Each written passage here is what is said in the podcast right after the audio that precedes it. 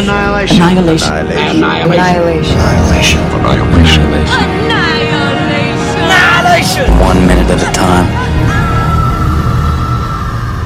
To remain positive, impossible. How far I will take myself down. How hard I am riding on this escape route out of here, spiraling out of control. Please take me away. To be me is to be in hell. I am always searching in the dark. Why, when you have lost all hope, do you believe you can see through it all? I will never get these wasted years back. All that abuse and pain cannot touch me as I am floating away. The girl I was, I no longer know. I keep blindly trampling on her. She needs me and her cry remains, though I cannot reach far enough to retrieve her to health. She's in pain, she's scared and lost, and all that comes easy is the urge to destroy. Lead them down this sick, stale path I'm traveling on. I'm alone. I can't keep my head up. Who am I? Who the hell have I become? Bouncing around, hoping to find a resolve, a friend, a cure to my disease. Nothing matters to me now. I am completely lost. Tirasha, self destruction. As the destruction is quickly taking a dark turn, there is some visual irony in Lena being well lit when everything around her is dark. She stands inside the gate hut with Ventress. It is late at night. Lena has asked why Kane volunteered for a suicide mission. Never mind that she herself volunteered for that same mission. Second two, we are close on Ventress from her left. She is backlit from a lamp just to the left of frame. There is little light behind her, and while we can make out the post behind her that supports the roof of the small hut, she mostly blends into the darker right half of the frame. Dr. Ventress continued. Almost none of us commit suicide, and almost all of us self destruct in some way, in some part of our lives.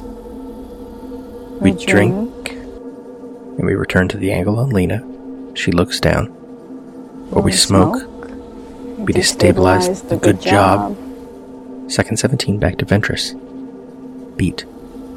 Or the happy marriage. Smash cut to Lena, closer than before. Lena reacts, slowly looking up. The script says, uncertain whether this was targeted at her, but Portman plays this more like she is sure that Ventress chose that line deliberately in reference to her. Fredric Neuman, MD, explains in Psychology Today, 1st January 2017, quote, Some self-destructive behaviors are seemingly easy to explain. They feel good. Among these are the following. Drug use. Initially, the use of drugs is simply to feel, especially, although unreliably, good. Then later on, it is also to avoid the misery of withdrawal. Drug abusers know full well the consequences of their drug use, but they feel driven against their better judgment to continue their drug habit because it is very difficult to stop. Alcoholics are similarly motivated. Similar behaviors that seem at the moment pleasurable but are obviously destructive over the long run include compulsive gambling, philandering, petty thievery, overeating, smoking cigarettes, and so on. Why some people seem to engage in pleasurable but self destructive behaviors when others do not is not so easily explained but at least the behaviors themselves can be seen to be pleasurable. It seems that for these individuals, pleasures that are immediate outweigh suffering that will occur inevitably down the road. End quote.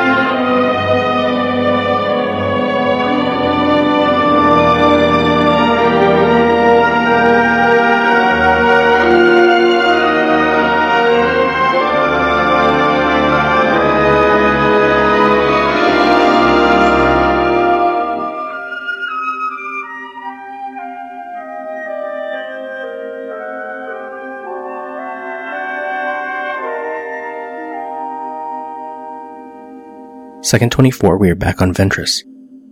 Dr. Ventress continued.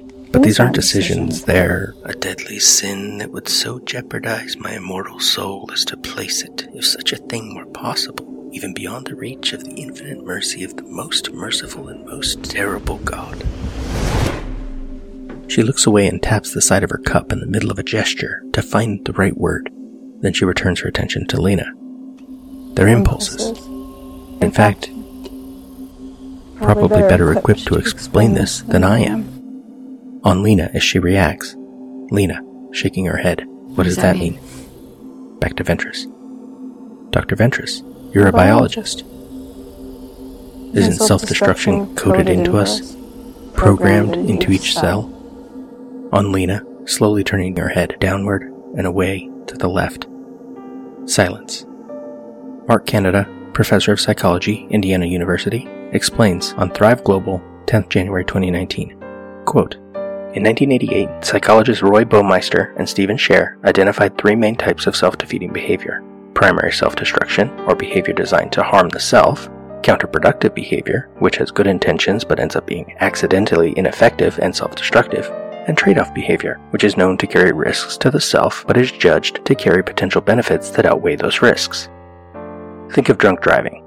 If you knowingly consume too much alcohol and get behind the wheel with the intent to get arrested, that's primary self destruction. If you drive drunk because you believe you're less intoxicated than your friend and, to your surprise, get arrested, that's counterproductive. And if you know you're too drunk to drive, but you drive anyway because the alternatives seem too burdensome, that's a trade off. Baumeister and Scher's review concluded that primary self destruction has actually rarely been demonstrated in scientific studies.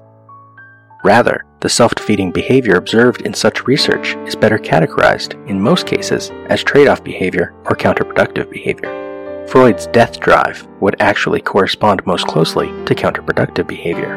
The urge toward destruction isn't consciously experienced.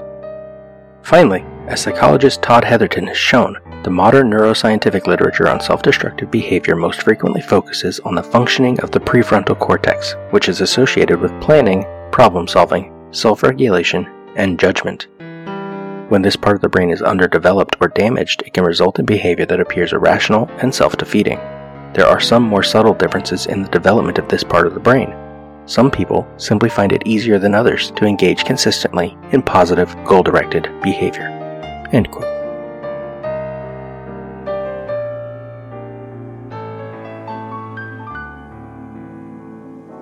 In the script, Dr. Ventress shrugs. Dr. Ventress continued. So, the word hangs.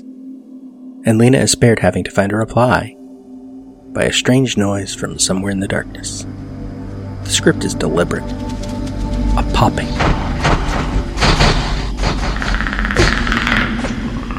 A tearing.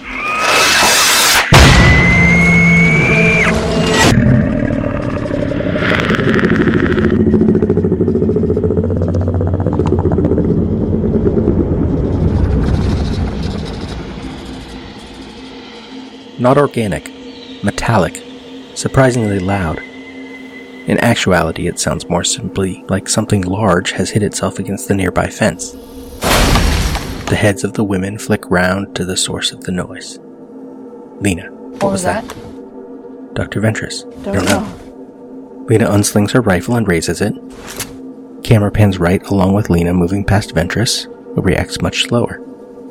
Now, a low growl and we smash cut second 51 to Shepard sitting up abruptly in her bedroll. She breathes. She listens.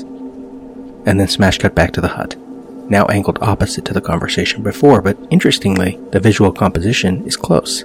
Ventress remains in profile, lit on her front only. Lena, turned away from us now, is better lit.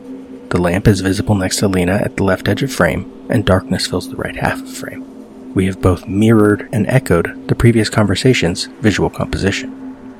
Ventress retrieves her weapon now. In second 56, we reverse, in front of Lena as she lowers her rifle to raise night vision binoculars. And then we smash cut into the guard tower. Shepard is already out of bed, and we only get a flash of the barrel of her rifle in silhouette as she leaves. Thorensen stirs, and time runs out for this minute.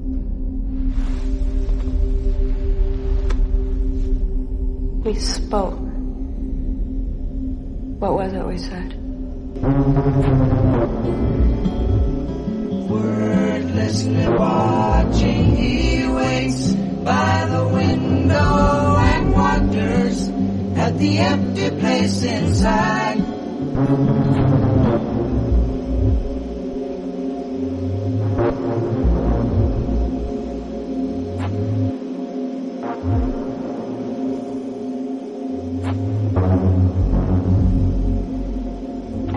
Annihilation is all we are. Annihilation.